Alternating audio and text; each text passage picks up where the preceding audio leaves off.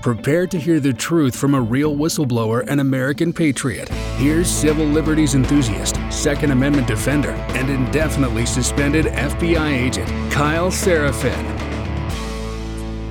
Good morning, my friends. Thank you so much for joining us on the Kyle Seraphin Show. We want to welcome all of you back. Uh, for this Monday, we have our long form interview, and I'm going to introduce a, a, uh, patriot and a friend of the Kyle Seraphin Show.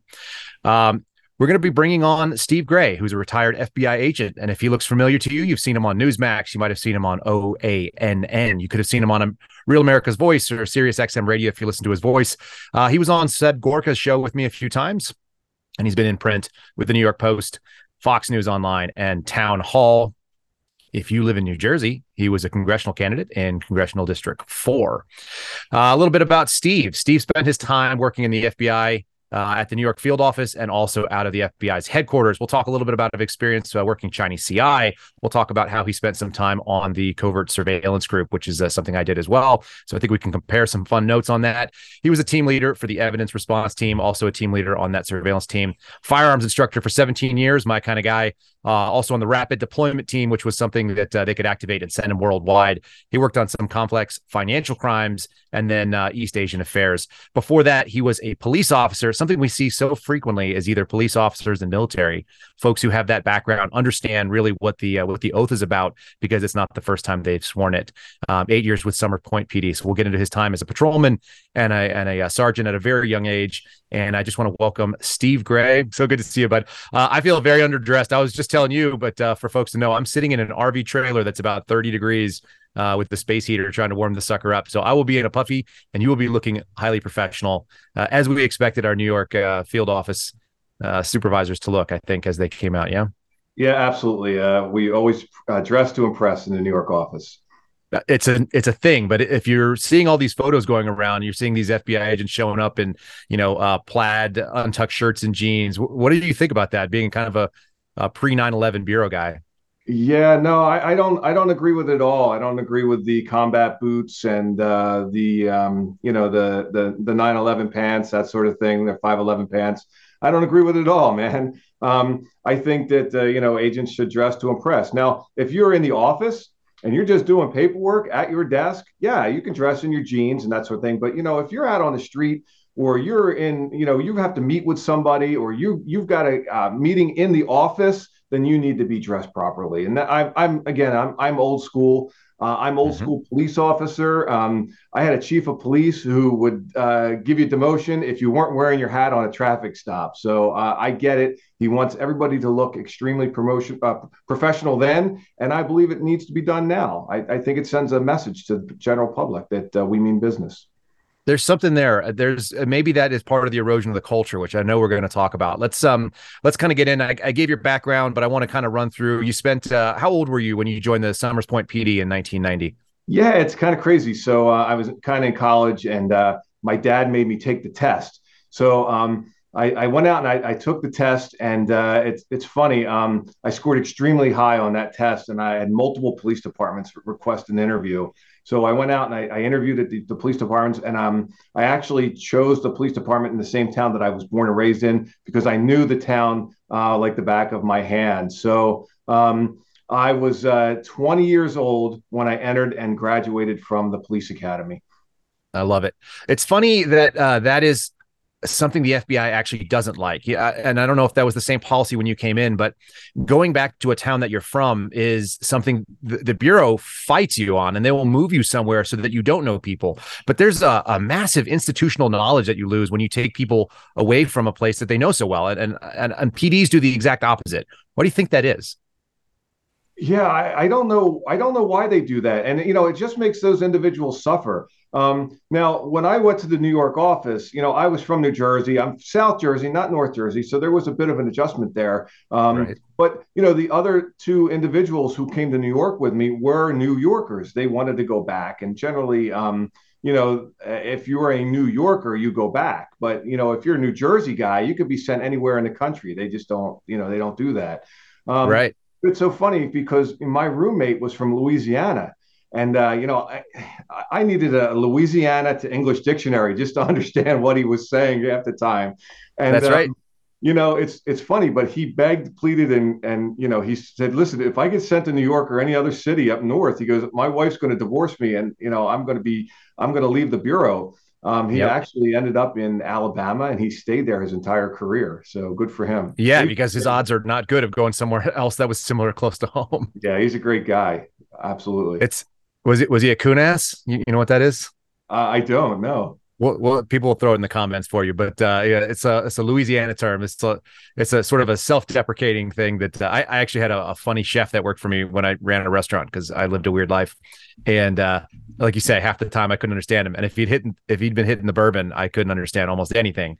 He'd uh, always keep a bottle of Jack Daniels next to the to the to the grill, and he'd come out and he'd go, "Hey, we're going, to bring on this whole now. We're going to do it for ten ninety nine. Oh, yeah. and you go, yeah, what's the food cost on that again? And he goes, it's all three. You know, it's like that's it's awesome, dude. He did say he did mention that he says, you know, I'm from Louisiana, and he says, you know, um, you know, when you're born, they literally put a shotgun in the crib with you. That's what he told me. Um, yeah, weapons familiarization. To, you know, to shoot. You know, and uh, he says, you know, he could shoot. He said, but he was an attorney and uh, he he said he was unfortunately blessed with ten year old arms, so he couldn't do a pull pull up to save his life. And back in okay. the old days, we had to do pull ups. So uh, I helped him with pull ups and made sure I got him through that, and uh, he helped me with legal and made me sure that I got through that. So it, it was a great partnership. I love it. Yeah. So it's funny. My uh, my little buddy that was my academy roommate, who I always tell everybody is a narc. He must be because he was too nice. And uh, and he had a he caught a fastball in the head when he was a young kid.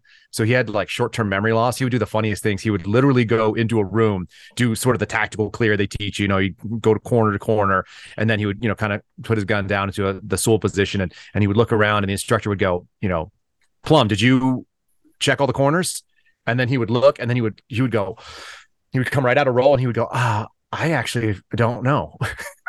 and they would go, "It's okay, Plum, no big deal," you know. And he literally didn't know. He actually didn't know. We would go do things to him, and he would be having conversations with an instructor, and I'd walk up and slap him on the back, and I go, "It's the fifth time you said that today, buddy, but you're doing great," you know. And then he would look around with a panicked eye because there's nothing funnier than a guy who just knows how to laugh about his own issues. Yeah. Uh, how he does in court, I'm sure he takes you know very diligent notes and refers to them when he testifies. But uh, out of the Boston office, great dude. Um, also suspect. You never know, right? Totally could be a narc. So you did uh, five years as patrol. You got promoted at a pretty young age then to the to the supervisory position when you were at the PD. How did that go yeah, down? Yeah, absolutely. So um, I, I was uh, I, you know as soon as I was eligible to take the test, I took the sergeant's test and uh, I scored number one on that test, uh, beating Kaboom. out individuals who've been on the force 20 and 30 years. And um, uh, I was called into the chief's office and he looked at me and he said, nope, you're too young to be a sergeant. He says, go back out on the street. That's funny. So, uh, you know, in, in, in, today's world, you know, guys would be suing for age discrimination and that sort of thing. But, you know, that's not, you know, I get it. I understood what he was saying. You know what I mean? And um, I went back out on the street and I learned some more from the experienced sergeants. Um, so it took another two years and then I was promoted to sergeant under the same list. And uh, I was still the youngest sergeant ever promoted in history in that department you know, there's a thing about paying your dues that people don't want to do anymore. You know, I joined the FBI. I was uh, 35 years old, and I was considered the oldest guy. I was the oldest guy in my basic training flight, and I always thought that was a good thing. It's like I brought a little bit of experience to the table. You know, I had a little bit of gray in my beard by the time I even got to the bureau, and uh, you know, having a little bit of salty muzzle is never a bad thing. You know, you got 25 year old kids. There's a, a silliness. This guy told me uh, he was 25. His last job was a like an unarmed security guard in Detroit at the zoo and uh, he was picking up brass and, and you know he drops a knee and he picks up brass and he goes i'm getting too old for this stuff you know and, and i go take it easy danny glover. And he goes who's danny glover? And you can't you can't inspire confidence with local police departments if you're out there on a, with a task force and you don't know who danny glover is. Uh, come on. Like and so there's something to be said about earning your keep like spending that time uh, you know, working through and paying your dues. I feel like maybe that's something the bureau has lost too, because there's an attitude about it's, you know, it's I'm I've earned this. It's for me, as opposed to like, what am I doing to serve? Did you did you see a transition at some point when you were working there, or is that just is that just me being salty? No, absolutely. I, I saw a huge transition. You know what? When it when it really started to change, um, there was a hiring freeze. Um, you know, prior to 9-11. Mm-hmm. and then after 9-11, that that January and February, the FBI just started hiring agents at will Um, I don't think they were doing proper background checks. I don't think they were doing the the, the proper um, uh, investigation into these individuals. And um, we got a lot of terrible agents out of those classes because, you know, it's they a lot of these individuals that are going into the FBI that are screened out are the ones that think that FBI is just like TV. And it's not like TV. It's no. actually the complete opposite of TV. And really, only the only thing TV does is it, it's basically just a propaganda tool for the FBI to bring people in, and it always yep. has been. The FBI and TV are exactly the opposite. Nothing is exactly the same. You know what they pull together in 60 minutes takes us years to complete. That's that's so true. Uh, how many times did you and your team jump on the uh, the G five and fly out to a crime scene? Was that a thing you did? Yeah, did you ever no, do that with? Did, as, as they didn't put you. you didn't. I'd be stuck in traffic for hours in New York City just trying to get to the crime scene. That's so, it, right? yeah yeah you get the phone call and then it's like you know i always tell people that uh, and and you have a good experience being former pd because we're not first responders, although the FBI loves to paint themselves in that that thing. And I think that's a false, that's almost a stolen valor because yeah. we're not first responders. We're like the detectives that come in after the fact for a, you know, a, but we're not even usually the first on scene for that. If it's a local crime or if there's something we're going to take over, I know they had a lot of mob stuff that went on in, in the in the old days in New York, and they were still going to be the third or fourth on scene. It was going to be, you know, they were going to somebody was going to secure the scene, and somebody was going to go in there and ask all the witnesses, and then they were going to find a federal nexus, and then somebody finally said, "This is too big. We're calling the bureau." Um, it's just a very different. It's it's so funny how badly the uh, the propaganda, you know, sort of does a disservice, I think, to the recruiting to the recruiting arm. It, it does, and um, you know, I saw it firsthand um, when I took my very first test with the FBI. The guy came in, and uh, he was really, you know, you know, it was it was a lot of propaganda. He was really, you know, basically getting us up and ready to go for the test and that sort of thing. And I, I didn't think it was needed. You know, I was already ready to go for the test. So, um, right. I didn't need the pro- extra propaganda about you know how great the FBI was. I already knew, but that was then, and this is now. And um, then you know I was blessed with uh, the um, experience level of the agents that were working around me. Um, you know, I, I, was actually able to work with agents, FBI agents that were hired under the Hoover years. You know, right. the guys at the very end of their career, I got to meet and talk with. Um, one agent in particular, uh, just a great guy, older guy, big, you know, strong, you know, nobody was going to mess with him, worked the organized crime for years, always wore a suit and tie. Um, we got called up to drive all the way up to the um, to uh, uh, the Bronx from Manhattan, which is a long drive in traffic. Uh, what we were going to do there was we were going to pick up a gang member who was um, basically uh, he was you know he was involved with a, a, a, bunch of individuals and they were basically um, bringing underage girls down into the new york area uh, yeah. for uh, sex trade and he got busted. Um, so he was being charged under the state statutes and we as federal agents were going down to pick him up to bring him back and charge him federally. And um, when we got there a lot of his gang member friends were there trying to support him uh, within the courthouse and not in specifically in the courtroom. So when we brought him out, he started started doing his gang walk and you know started spew you know talking gang talk and getting everybody riled up and all. And this this FBI agent who was a big guy hired under Hoover took him by the the arm and just walked him over to the wall by himself. And they had a conversation and to this day, I still don't know what was said in that conversation. He never told yep. us. Um, and that that that gang member who was handcuffed and under arrest and headed to our car never said another word, stood up straight, and walked out of the courtroom right to the car like a gentleman. It was amazing. It's a little come to Jeeves moment. What's funny is that guy probably just based on the you know the sort of the the odds we could play probably had some issues with uh, maybe a father in his life and maybe that's why he chose that life. And sometimes having a strong masculine male figure tell you to stand up and act right, uh, it can go a long way. And and I know you've seen it like as a cop, you you tell somebody you can sometimes scare them straight. Sometimes you could just be polite. There used to be some real real power, and I, and I think it still exists, but it's it's tailing off. That those three letters FBI um, they inspired confidence. They inspired a lot of uh, respect. They opened doors for you when, and they uh, inspired, uh, you know, civil behavior from people who would otherwise be uncivilized. And the sad thing about the tarnish that you and I are seeing, and I know it's it's really degrading to the to the guys that are retired, is that it just is it's it's eroding that legacy that you guys you know participated in and I, and I love that you're still wearing a suit and and and I, I was almost going to tell you don't do it but then I wouldn't then you wouldn't be you so you you gotta you gotta do the thing that that you believe that that you're representing that brand and that brand is not the same uh, in fact, the brand looks more like what I'm wearing right now in the office most of the time and going on arrest warrants. I just actually posted a picture of it. I don't know if you saw our Twitter, but like, you know, they're, they're agents. They're all in mishmash. Nobody is wearing the same raid jacket. It's just, it's not the same animal, unfortunately. Yeah. And that used to drive me crazy as a firearms instructor. In the police department, we all had to wear the same clothing at the, the police range when we were firing. And when I first got to the FBI range, so what the heck's going on here? Nobody was like, I came dressed in an FBI t-shirt with 511 pants and all ready to go with my FBI hat. And I'm looking at everybody and they, they, whatever they could find within their closet that day to throw on and head out to the range. And mm-hmm. to this day, it hasn't changed. But I never changed. I continued to wear the professional attire even when I worked the line um, because it was important to me to to look professional. I love it the thing that I uh, also like is that you speak about as quickly as I do, which is sometimes it's too much for people. Just you got the New Jersey, New York sort of uh, speed talk, and I uh, that's how I process things too. So nobody has to turn this podcast into like one and a half or two x to listen to. They can listen to it in real time and still catch all the info. Um, I want to I want to get your your take, and uh, so we're going to go back to 1999. Um, you entered the bureau. You had two full years. You got off probation before 9/11. So maybe tell us what it was like going through probation um, in the New York field office and what it you know what it looked like. And then you you guys were dead center. I mean it was you in Washington DC that took the hits on on 9/11 so you got to see that as an FBI agent. Maybe just walk us through those couple years there in the beginning.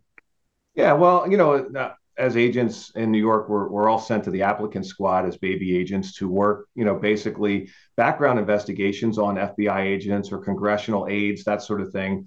And then uh, from there, we did a rotation we went out to um, the operations center, the, the, New York Operations Center, which was uh, just an amazing place to work in. Um, and then from there, we would go out to do uh, work on a surveillance squad, which is another amazing uh, time of my life at that time. And then from there, uh, we were assigned basically a squad. Well, you know, I was a, I was a, a hardcore police officer, and I wanted to work criminal cases. But at the time, there was a need to fill uh, foreign counter intelligence seats in, in the New York office. They just were really down, and everybody that was coming out of the applicant squads was basically going to counterintelligence.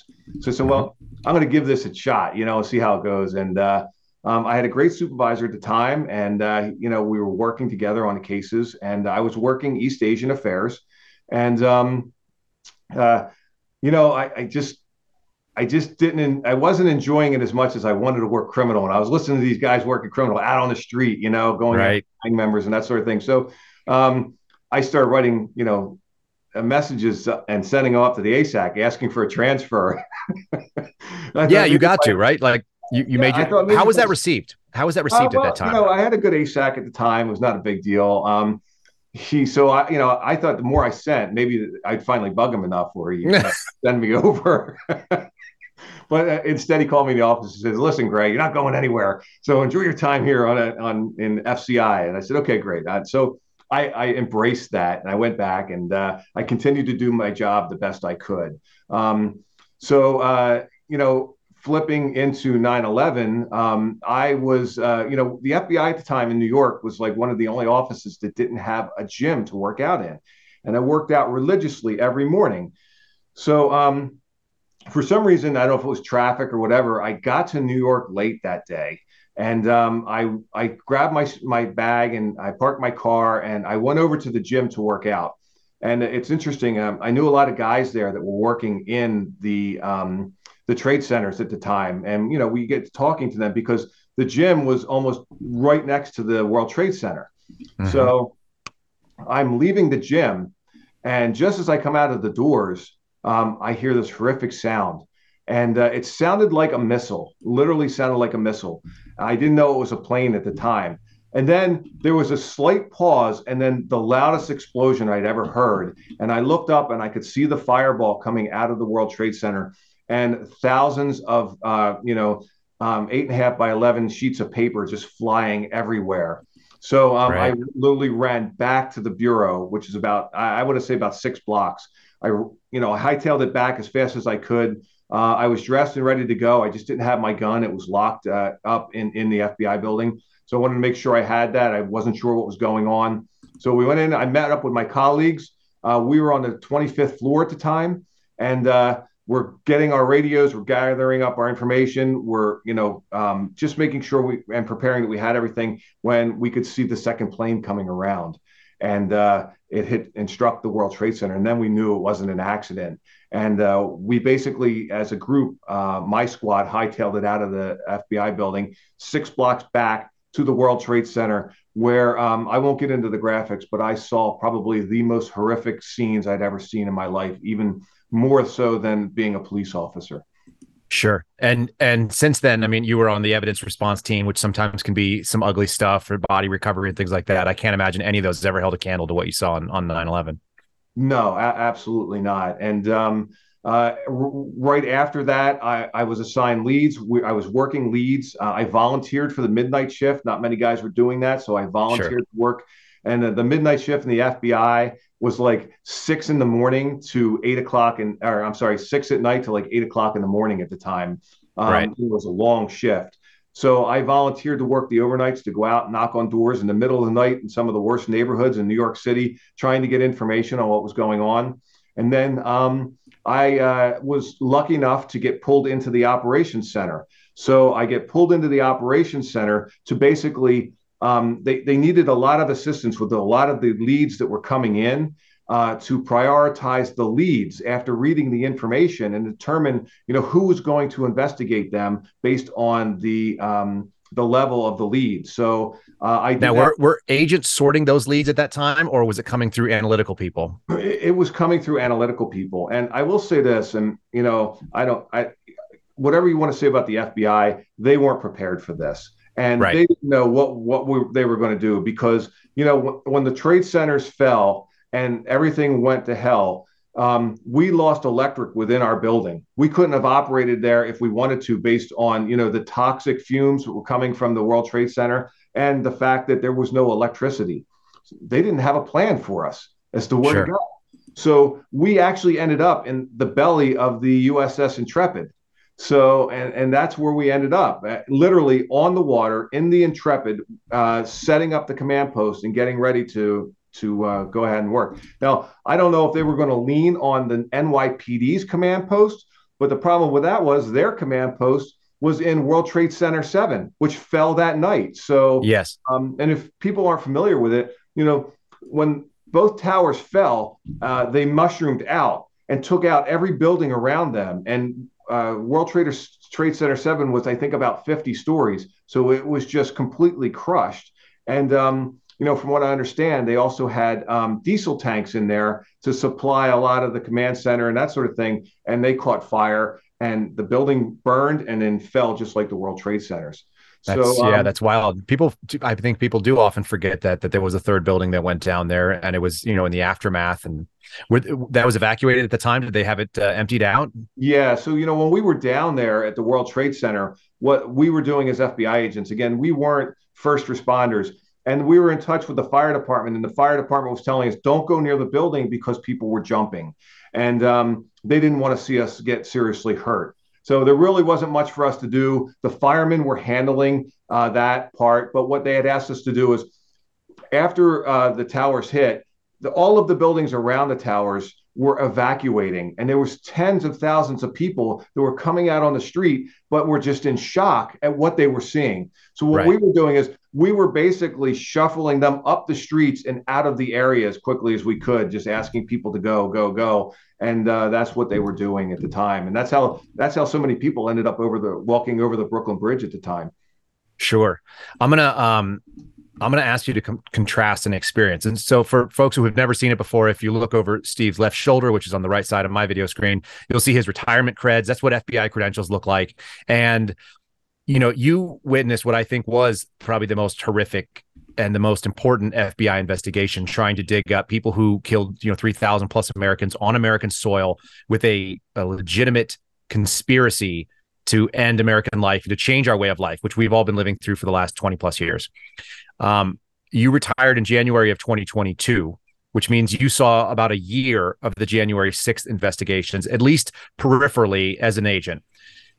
Maybe give me a contrast of the what you claimed is the most horrific scene, and I have no reason to think otherwise. The most horrific scene you've ever seen versus uh, um, the January 6th riot that resulted in what the FBI says is the biggest case they've ever worked. How, how, I mean, how does that make you feel as a guy who did 20 years in an agency like that or 22 years? It disgusts me because that's not the case.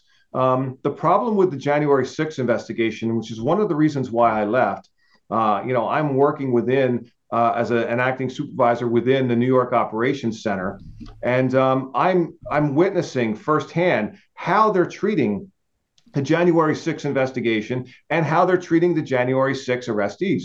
And it's disgusting because, you know, nine times out of 10, if you have somebody on a misdemeanor warrant, the FBI is going to call them on the phone and ask them to come down to FBI headquarters and be processed. We'll take them over to court. And yep. then generally, on a good day, those people could be back home by, by five o'clock in the afternoon, you know, um, after their court appearance. But we weren't doing that with January 6 protesters. You know, we were sending 10 man arrest teams out to knock on their door at six in the morning, burst in, whether they had kids or a wife or dogs, it didn't matter, burst in, search their home, arrest the individual, bring them back, and then no bail. I mean, a lot of times they were, especially if they couldn't make bail at such a high bail, they were stuck literally in prison, uh, in, in jail for uh, a long period of time. Sure. Now there were uh, people that were in the United States that were related to the the 9/11 hijackings that didn't make it on the planes that were part of the planning, and I'm sure there were arrest and search operations that were engaged in for that.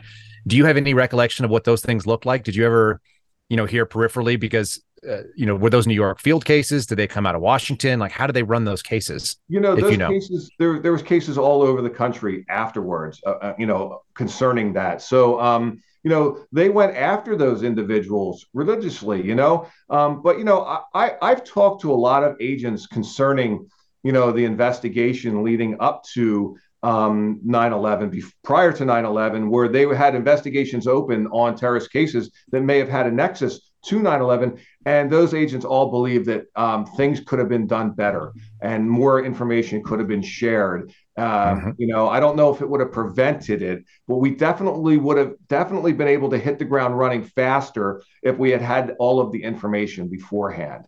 Um, but no, I, there, there's no comparison to these two. Look, we weren't we, we were political, but we weren't really a strong political agency back in the uh, the late '90s and early 2000. Um, it's now that we are basically a direct arm of the Joe Biden administration, and we are uh, doing political hit jobs. And you only need to look at, uh, let's see, we first started taking out, you know, conservative journalists and conservative journalist organizations like Project Veritas, right?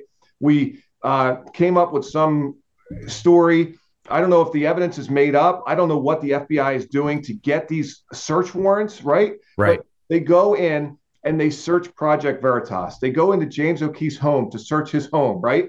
And what are they doing? They're taking all of his electronic the devices. And um, basically, this is a warning to everybody else. If you step out of line, the FBI is going to come for you. So now they're scaring everybody else. Then right. they're taking the information from the electronic devices. And then they're going out and making contact with those people that were on the electronic devices to say, hey, listen, right. if you step out of line, your house could be searched next. Plus, uh, the New York Times.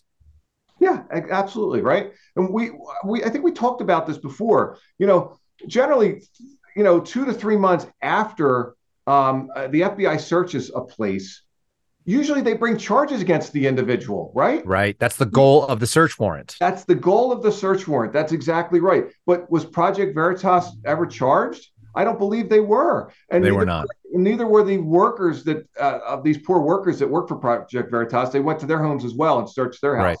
You know, we saw the same thing with a search warrant with for Rudy Giuliani. Judy, uh, I'm sorry, Rudy Giuliani. Um, yeah. You know, listen, hey, if you're on the political side, you're on the conservative side, you're going to be next. We did it to Rudy Giuliani. We can get you too, right? Right, because Rudy is a lawyer that everybody knows his name, and he worked under this, you know, the sitting president at the time. And we're going to go after anybody.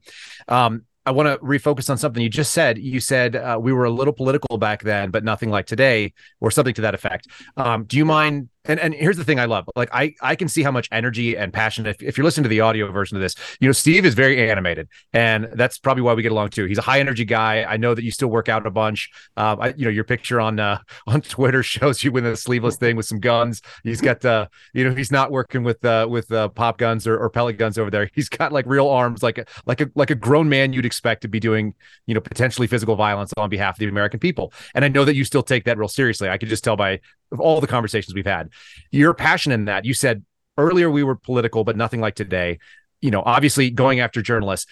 Tell me about what it looked like before, what you saw as far as the, the entry level politics, which we are now in the professional level game at. So, you know, like any organization, any federal, state, even, you know, businesses, you have that internal politics thing going, right? It wasn't as bad as, you know, then as it is now where if they, you know, the FBI determines that you are a conservative, you're not getting promoted. And they're going to now try to push you out of the FBI as quickly as possible because you don't fit their mold anymore, which is they want leftist FBI agents, left leaning FBI agents. Don't be fooled by what they're saying on, on TV. Christopher Wray saying during you know his interview, oh, that never happens. That's bull. It does happen, especially in the New York office. I saw it firsthand I know a gentleman who has been in the New York office for 32 years, and time after time after time, a great guy got promoted over because um, uh, he was a conservative. Uh, the last time he got he got passed over, he used to wear a red hat to work every day. Nothing was on the hat; it just was a red hat. I've got one of those. It's kind of fun. It triggers people. It does, right? Especially in the New York office. And they they really they really destroyed this guy because they knew that, you know, even though he was a Trump supporter, um, he wore a red hat that said nothing on it, and that was that was a red flag for everybody, and it was a trigger. It would literally the color triggers people. But it's um, that's it's so weird. Side. But yeah, think about this. Um, people used to make the complaint that the FBI was a very hard right organization and that they were very unfair to people on the left. I think that's been lobbied by a number of people. And I, uh, but then you go back into the 90s and it's like, who were the Branch Davidians? Who was Randy Weaver? Which we obviously co signed on somebody else's, you know, screw up. That was the ATF screw up. But the FBI came in and did it and took a lot of the blame at the end of it. Um, it's interesting that, you know, the left and the right should kind of, if everybody hates you, you're probably doing the right thing. And that seemed like that was more or less the, the case. If the if the left leaning, you know, despised what the FBI was about because we were mean to people who didn't have money, and the and the right was like, oh, you're coming after religious people and you're coming after military veterans and you're you know going after guns and all that stuff. You, are at least you're you're running the line where you're, you're, potentially apolitical, or at least your politics are not very obvious. Um, yeah. But you're saying you said that you saw leftist kind of politics throughout New York oh, yeah, the whole time. Absolutely. So you know, and you know, we really started seeing the the the changeover after the Patriot Act was enacted, right? Um, mm-hmm. We started using that Patriot Act to target U.S. citizens, and it got progressively worse under the Biden. I'm sorry, under the uh, Obama administration, right? Sure. I mean, who used that as a weapon to target political opponents and it just kept going. There's a reason why James Comey was the director under Obama because he knew that Obama was a leftist um, FBI director and would do anything for, to support the cause of the left. That's what really disgusts me because we're not a balanced organization anymore, and the scales of justice mean nothing, right? In this mm-hmm. organization. Um, you know, in getting to that, you know, look, I've had to prepare my family.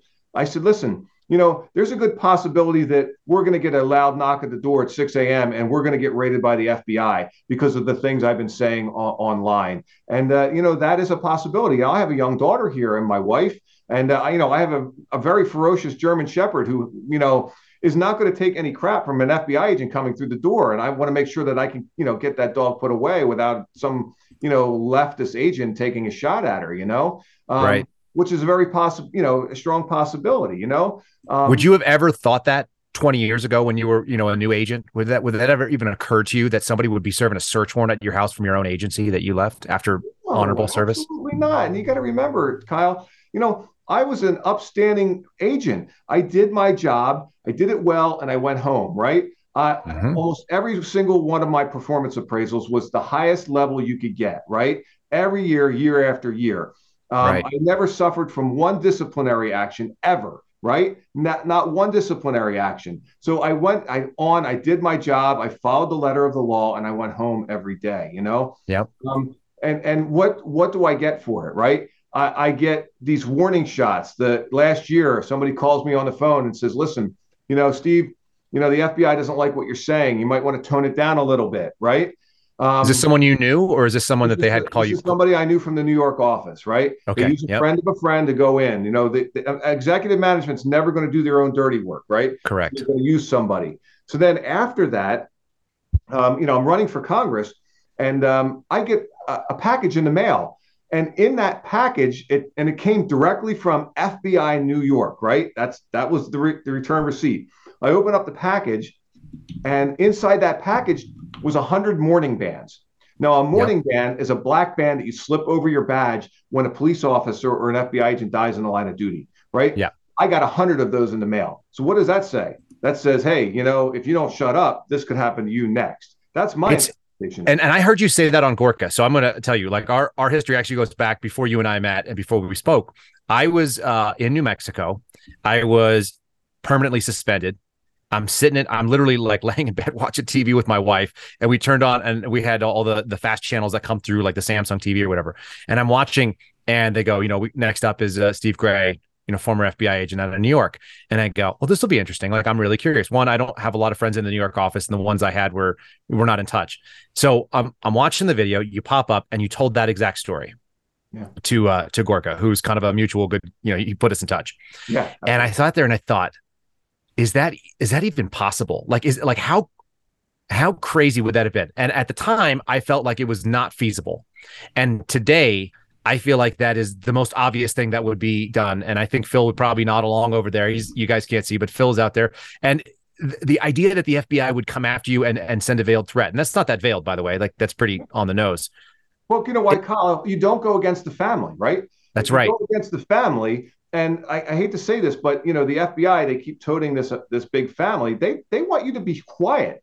They don't want FBI doesn't want people airing the dirty laundry of the FBI. But the American right. people have to realize that we have a lot of dirty laundry that needs to get out. And and unless people start stepping up, it's not going to get out. And there's not many people stepping up, is there, Kyle, to to, to air this dirty no. laundry? There still isn't, right? And why is that? No, we could FBI, all fit in this trailer, all of us. Yeah, because the FBI rules with fear. They rule their That's employees right. with fear. And they're doing it with you right now, right? Hey, if you whistleblow, we're going to do this to you, just like they do with the Project Veritas search and these other searches. That's it. It's done with fear. I feel like sometimes this is an Eastern Bloc country, you know, because uh, you know if you step out of line, the FBI is going to come for you, right? Well, that's what they do in the and especially on the inside, man they monitor in the New York office. They monitored every step we took with cameras and everything else. Um, mm-hmm. It wasn't until I got to the operations center that I knew even more the fact that they could tell FBI New York knows exactly where everybody is at every moment of every time in that building, and they know yep. exactly what you're doing. You know, and it wasn't until I got to the operations center that I knew that. But it's not just that; it's all the outbuildings as well, right? We have, you know, we I don't know, maybe hundreds of outbuildings all over New York City. Um, you know, these are offsites where, you know, agents work uh, for different things. We know everything's going on in there as well. It's yep. a crazy system that they have set up. They don't trust their employees, and it's sickening. So going and back, and you can feel that when you work in an agent because I mean Washington Field is very similar. Although I never spent time in the ops center, the the sense that they could jam you up for a time card fraud, which would be an incidental mistake, or you know the fact that we even keep a time card when agents work fifty hours plus, like without really any problems, um, is really amazing to me. That that that was something that they were like, they you always knew that they had that over you and everybody tells you every senior guy every guy that was like you that was working with a guy like me you know with that that di- differential in age and experience would always be like that's how they'll come get you they'll get yeah. you with the time card because they know where you are at all times and the you know, I was told, I think Phil might have been the one who told me. I think he told me I had to read a book called The FBI Eats Their Young.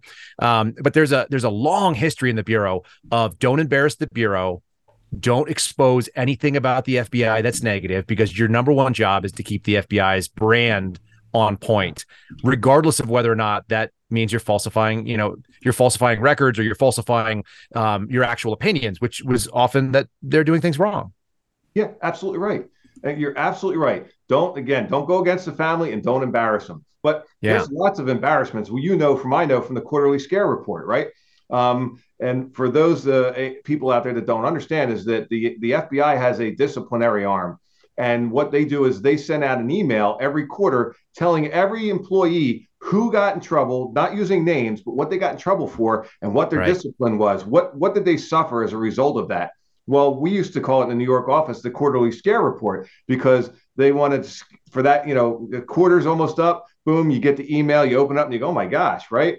And uh, right. you know, they want to scare you straight again for another quarter, you know, and they do it over and over and, and over. And it, again it's like the public pillory. It's the stockade where you put, uh, you know, all the dirty laundry only internally because it's not for external. Um, people who are familiar with our show will know that our, our other friend, Stephen Friend, ha- took five years of those quarterly scare reports, quarterly OPR reports, and he's been releasing them on Twitter one at a time. I don't know if you've seen him, but he has a hashtag, hashtag OPR files because this is the only way the FBI is. You talk about dirty laundry. The only way it's going to get cleaned up is people take a look at it. And so he's exposing one at a time. He just got uh, grilled about it on Wednesday by the uh, the security division, and oh, they wow. were very unhappy with him airing that stuff. But then he went out and released the next one right the next day because well, that's what we're started, doing. When they started releasing those on email, um, somebody had sent that out to like the New York Times or the Post or something, and it really shook up the FBI, saying, "Oh, whoa," you know. So now it comes with a warning label. You're not to right. disseminate this, you know. It's against FBI policy, blah blah blah. So, mm-hmm. um, you know, I found it was interesting, you know. Um, yeah, I, I didn't like it at all. But you know, getting back to you know the scaring of me from saying anything. Um, yeah, please. I retired in January of 2022, and by April of 2022, you know, I was hoping to be have a you know retirement check in the mail and you know something I can live off of, right? Right. Well, no, instead I got a phone call from FBI headquarters saying that they lost my retirement package and I needed Why does that happen to everybody? Why like why do all the and all the people I know think the way that you and I do? So yeah. I'm sure that's not unrelated. Um, everybody that deals with the retirement office, either they're the most incompetent people in America or they are the most politically angry like garbage that exists. Yeah, well, they you think it's I think it was done on purpose, you know, um, you know, from the higher ups. Uh, you know, can I borrow Steve gray's retirement? Uh, oh, dropped it in the shredder. Oh, sorry. You know, right. Uh, I think that's what happened. So, you know, we got it straightened out. That's the main thing. Did and they have to back pay you for six months or whatever it took oh, to get yeah, there? they did have to back, but I didn't get a check until you know September. So you know, I got the small one in, in, August, and then I didn't actually start receiving regular pay until like I think the beginning of September. So right, but that's a long. Do you mind time. if I? January. Yeah, no, it's a long time for a lot of people that are not that are used to having a regular check. Yeah, uh, I want to I want to ping an idea off you too because this is very uh, related. We had a potential whistleblower come and talk to Phil and I, um, who worked with Timothy Thibault, who is now famous for his political activism against President Trump, and some of the things that he could substantiate was the fact that the bureau um, removed every unvaccinated, you know, possible Trump supporter from the FBI election crimes uh, task force out of DC. And the concern was with this guy coming forward, he didn't want to speak out because he was afraid the FBI would pull his pension, even though the FBI doesn't administer the pension. It comes from what Office of Personnel Management, I imagine. Yeah, but, somewhere somewhere down in Louisiana. But but we have you as an example that they are more than willing to mess with your money even after you leave, even after you've earned the retirement. It's your money. It's your money that you've paid into over time and that you've earned with your service. Right. And there's a real fear among agents, even retired, to come right. forward and speak, which is why so few people are going to do what you're doing right here. Well, see, the thing is, the FBI still had control of the file. They hadn't moved it along yet. So as long as they have control of it and they haven't moved it along, they can do whatever they want with it. And, and right. it shows up they did. You know, I had the bag for my retirement creds. So I, I called every day. I didn't get my rec- my retirement and creds until September 2 because I had to keep calling for them. Hey, listen, I need, you know, can I have my retirement credentials? You know, and um, you know, the, the guy, you know, that was either incompetent at headquarters or was under orders not to send them out, just wasn't mailing them. He wouldn't return my phone calls or anything. Um, so finally, I had a friend of a friend at their New York office make a phone call. And it's always that. Two, two, days later, I got the I got a package in the mail, uh, you know, a FedEx with my my retirement credentials. It's it's so gross. All the time that I put in, you know, and people have to understand this as a law enforcement officer working, you know, for the FBI, I missed dance recitals, my child's dance recitals. I missed birthdays, right? I missed anniversaries. I missed Christmas, Easter, every single major holiday you can imagine. I missed it not once, not twice, multiple times 15, 16, 17 times. It goes yep. on and on in the performance of my duty, right? Somebody had to be out there working on Christmas or on Easter or 4th of July or whatever. Somebody had to do the work, you know? And generally it was me. I spent one Christmas, right? yes, I, love I love that it falls on people that care. That's what it falls on. Yeah, well, that's what that's exactly right. It does. I spent one Christmas and one New Year's in a parking lot, right in in Tampa Bay, right, uh, watching a terrorist suspect, you know, to make sure that he didn't, you know, um, you know, somebody that we arrested later on in January, but to make sure that you know he didn't do anything he wasn't supposed to be doing. We are keeping a close eye on him. Right. Uh, I think Phil know, was on that case, by the way. Arrest, but you know that's where I spent that. You know, in Tampa yeah. It's crazy, but because that was your duty. That. And what do I get for it? I don't get you know my retirement credentials. You know, they they mess with me at the end just because I you know I'm pretty upset with the way the FBI has been handling their business. And the way they've been handling their business is thuggish and it needs to yes. stop. We need to go back the way we are. The problem is we've leaned so far the other way, the pendulum's having trouble coming back. And I don't know if it ever will unless Congress steps in, puts their foot down. We get somebody, you know, somebody tough in there. Um, and, you know, basically says enough of this shit. Wray, you're out of there, you know, and uh, we're going to split these divisions up. We're going to send everybody out of DC, get them out of DC, and you know, hopefully you get it. I think you mentioned that as well um, about moving everybody out of DC. You know, as a matter of fact, I might have gotten that from you. I yeah, don't I don't know. I, don't, I don't want to take credit. No, well, I don't like to steal anybody else's credit either, so that's why I'm, I'm throwing that out there. it's it's reasonable. So it's funny that we're talking about um, you know, I've made friends with Kash Patel since all this happened, which is bizarre, but Kash is a really good guy. He's been really good to me. And, uh, you know, he has a new book coming out that's called Government Gangsters. And a lot of it has to do with the malfeasance in the intelligence community, of which the FBI is obviously a player. And you're talking about gangster behavior, which is, you know, threatening the family, mafiosa type stuff, the things that the New York field office is famous for taking down, like La Cosa Nostra, and really doing, you know, the God's work in trying to break up organized crime, only to really fill that power vacuum with with the FBI doing it in so many ways. Um, the intimidation of journalists is one of those things. That's an awfully interesting piece.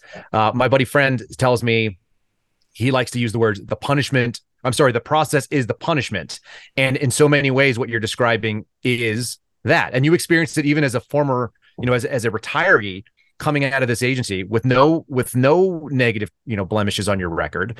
Right. and you're getting you know veiled threats or whatever you want to call that. Uh, you're getting uh, you know the feet dragging uh, incompetence of the government which is just messing with your cash because nothing like putting you on your knees not getting a paycheck. And if you hadn't been uh, somebody who was financially capable of you know maintaining solvency you're begging at that point for six eight months coming out without it like most people can't do that I, i've done it i know what it takes it's not it's not cool it's, it's not, not, fun easy. and if you've got kids and a wife and you know um, exactly it, it's even harder and if you live in the northeast where everything costs a lot more it's even harder than that you know right but, yeah six dollar um, eggs for each egg yeah well, I think it's it's crazy but you know it's more the property taxes that i mean you know people don't understand you know you know, I have my car insurance here. We've never had an accident. You know, we've never had a ticket. You know, we're clean all the way around. And I'm not a rich guy. I mean, I've got old cars. You know, one car's got 200,000 miles on it, 205,000. Another one's got 125. Because again, I'm not a rich guy. I'm just a guy that was working for the bureau. And you don't get rich working for the bureau as an agent. You only get rich working for the bureau if you're in executive management. And that's, that's worth noting. So, um, you know, with that being said, um, you know, I, you know, it was tough. It really was to, to go without a paycheck for that long and to try to survive, you know? Hundred percent. When you, um, when you're looking at this and you're you're seeing the the decline of which I think you probably saw the entire skid um, from 99 into 20 to, nine, to 2022 like that's a pretty perfect window to see all of it and I can tell that you're still agitated about it which I appreciate because I feel the same way um, you know how do you how do you see it fixed? We talked about moving people out of DC. That's one of the things that you know you and I probably agree on that that that that, that swampish behavior. Uh, but New York is a is a part of it, and uh, Boston and Baltimore, those offices are all part of that sludge. That entire Northeast corridor seems like it all feeds into this sort of uh, this apparatus. But you know, there's corruption down in Miami. There's corruption in Chicago. Uh, Los Angeles field office had you know the Dodger Gate thing. I don't know if you were familiar with that, but they took all these tickets to the Dodgers game, and that woman runs. She's an AD now. She was an SAC that was positively adjudicated as being guilty of the thing that they they were accusing, and she's an AD now, and she runs the relationship with the CIA. So you know, can we gut it? Like, what what do you got to do to make it right? You only need to look at Detroit, right? The Detroit special agent in charge, um, who oversaw the Whit the Whitmer uh, investigation into the individuals who were who were going to kidnap her. I mean, we're talking about again going back to bad agents. Look at this agent that they have hired here, right? He beat up his wife terribly, right? right? Um, he was just a bad agent, and then this SAC gets a big promotion as the assistant director of the Washington field office. For yeah, know, explain to people how big a deal that is because I I, yeah. I don't think people can grasp that. Yeah, well, you know, there's as you move higher up the chain of command in the FBI, there's mm-hmm. less spots available.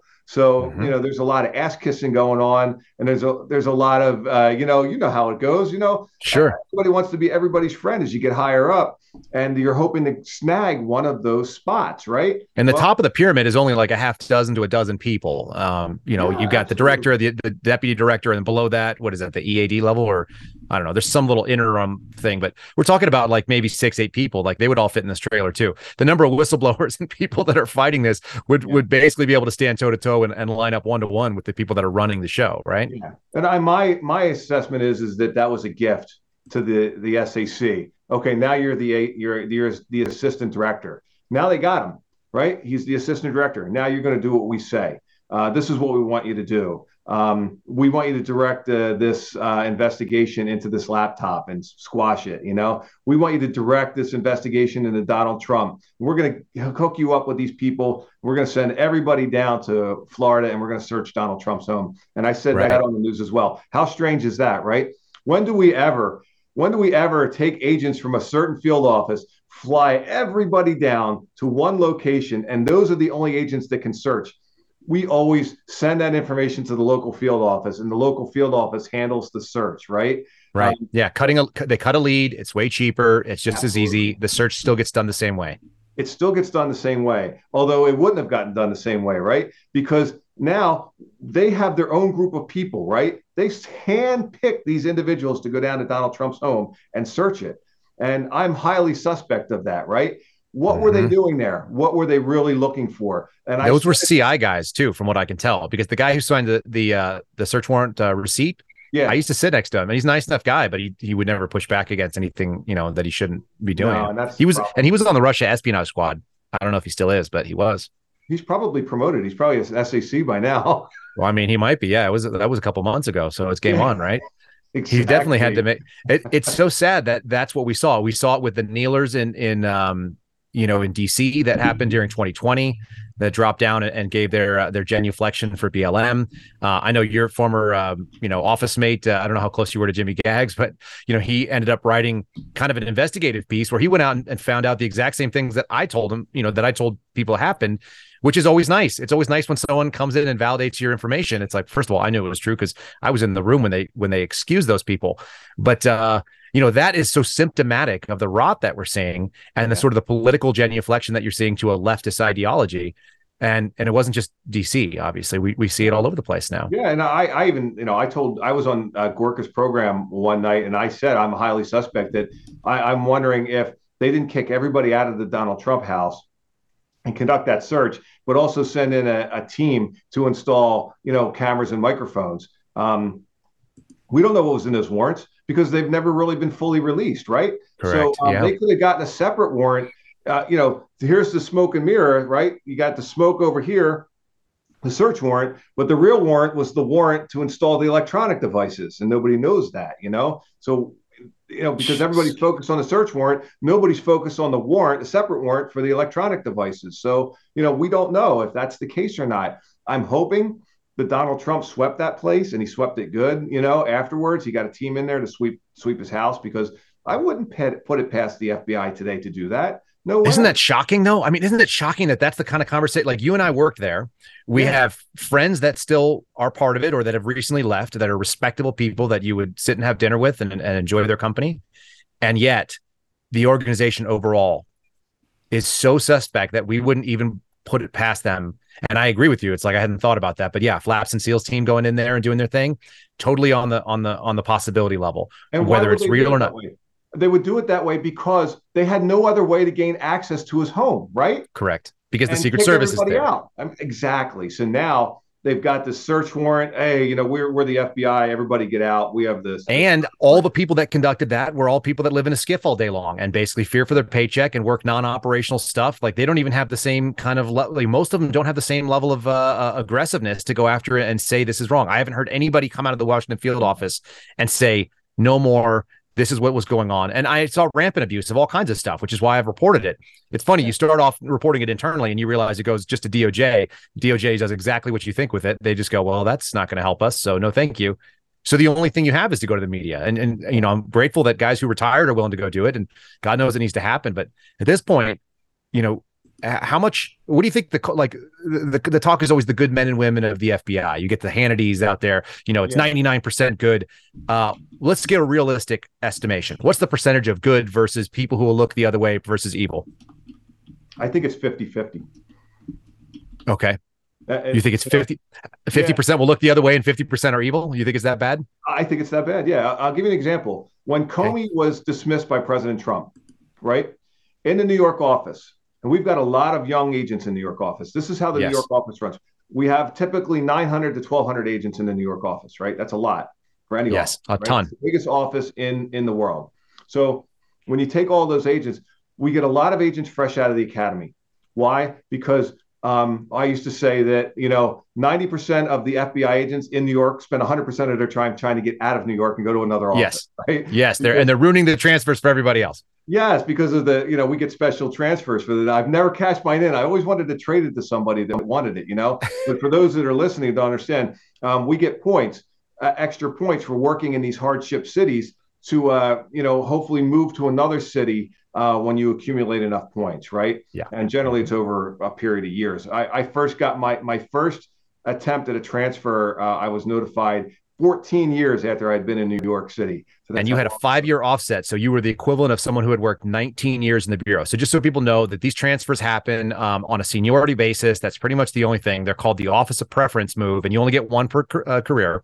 So you can only use it once unless you work in a specialty, you know, like San Juan, they help people out. And if you if you're in like Indian country and stuff, they'll do some benefits. But New York gets the special offset. It's either three or five years. But they had bumped you basically for, to either like the equivalent of a 17 or a 19 year agent at yes. the tail end of your career yes. to be able to transfer out. That's how long it took you to have an opportunity to even consider a move. Yeah, absolutely. And I, I, declined it. But see, this is what the FBI does. that's the, that's that, that's brutal for people that are in the office that are listening to that. Well, you know what is they they wait you out the FBI, right? So yes. what am I supposed to do? My wife gets a job, right? She can't leave. My kids are rooted in the school system. They don't want to leave and go to another city. So that's right. You know, you turn it down and you continue for folks that don't understand it, New York office. I had a I had a 60 mile drive into the office when I first got to New York, right? When I was in the academy, I was making in 1999, my academy salary was $37,800. Yep. That's what I was making. When I finally yep. got to the New York office, it bumped up to 45,000. So in right. 1999 in New York City, I was making $45,000 a year. How am I supposed to afford to live on that, right? In the no New chance. York area.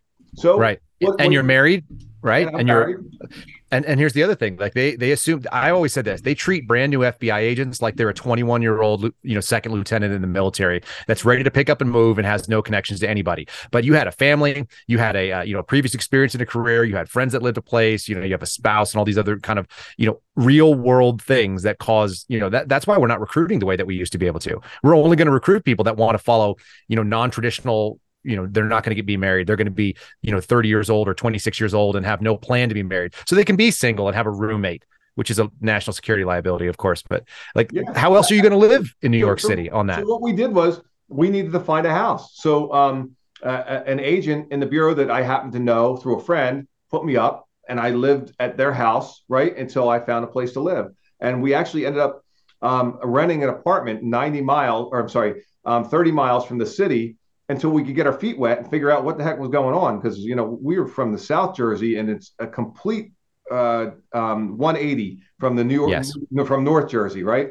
So um, we uh, started we we go out on the weekends and we just kept driving down the exits of the turnpike uh, one you know x80 78 the, the garden state parkway these are all roads in new jersey until we could find a house or an area that we could afford to live in when we finally did that it was 60 miles from the bureau.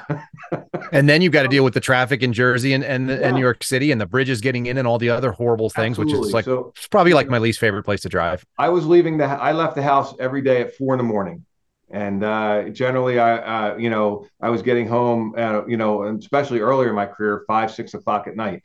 And um, when I was a supervisor in the office, I was getting home even later than that, you know. Sure and it really wears on you because the the drive is just brutal back and forth especially for someone who's and, and you know some of our audience probably has some long commutes and they're probably listening to this on their long commute yeah. and they know like you know you, you got to get your gym time in to maintain your body because just sitting in a car that long is enough to just degrade you um, i'm guessing you experienced I'm sorry. I'm, I'm, I'm, sure there's some guy in Texas or Montana laughing at me, like you know, because you know his his commute's like 400 miles. You know, so it's, anybody that's listening, I'm sorry about that, but um, if you if you've never driven in New Jersey, let me give you an idea what the New Jersey. It's a Turnpike different. It's like. a different sixty miles. Yeah, the New Jersey Turnpike is fourteen lanes up in North Jersey, right? It's fourteen lanes, right? Seven and seven, right, on each side.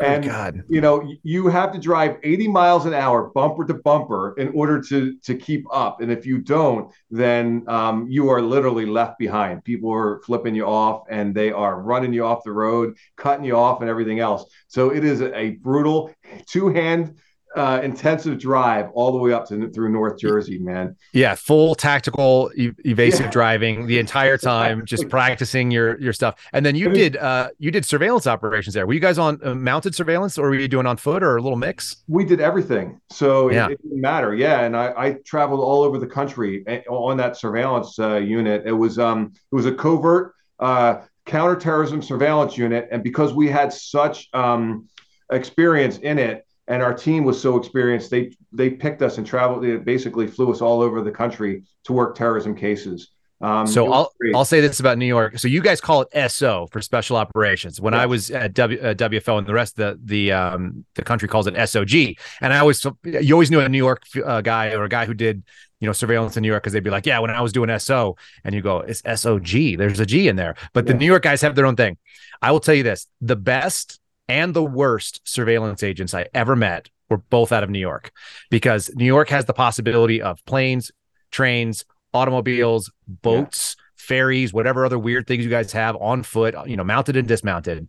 And then you also have some people that just hang out in the park and swing kettlebells, I think. Mm-hmm. So, like, depending on people, if they take their job seriously, New York has the potential of doing some of the most interesting surveillance work but also some of the worst. like I don't know why that was, but I saw guys that just phoned it in and did not care. And yeah. obviously, you were part of the team that was motivated, which I don't think you could do anything else. I worked on a task force with the NYPD, you know, and, and we needed those guys because yep. we'd get into some of these neighborhoods in New York City, and it, it was so specific you couldn't read any of the signs on the buildings because it was in a foreign language i mean that's how specific it was i mean mm-hmm. you know depending on where you were i mean you could be in you know um, in any type of uh, area, you know, depending, it could be Spanish, it could be, um, you know, Arabic. I, you know, all of these. Once you get deep, deep into these cities within New York, these little, these little cities within the city, you realize that it's it's very ethnic, and there's no English.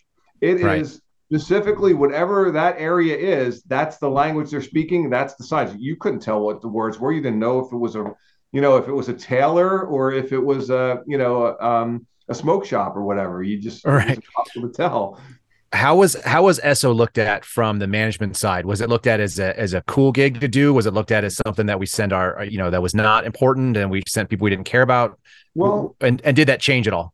At the beginning, you know, especially in the '90s, our, the New York surveillance teams were all all SWAT agents. So you know, you had all of your SWAT agents on New York surveillance you had a majority of your agents um, who were, uh, you know, moonlighting on the fugitive squads. So they were also on the surveillance team because those surveillance teams at the time were actually out there making the arrests. So, mm-hmm. you know, you were on somebody, you got the warrant, the case agent would say, Yeah, go, go get them, you know, make the arrest. And they would bring them down, you know? Yeah. And we had everything in New York City um, we had a huge warehouse where we had 18 wheelers, we had buses, we had little buses, we had taxi cabs, you name it, any type of vehicle we needed. Uh, there was even a Lamborghini in there that they had seized from a drug trade, you know, and if you needed it, um, you know, one time uh, there was a, a um, you know, they were we were doing a job and we were using a taxi cab.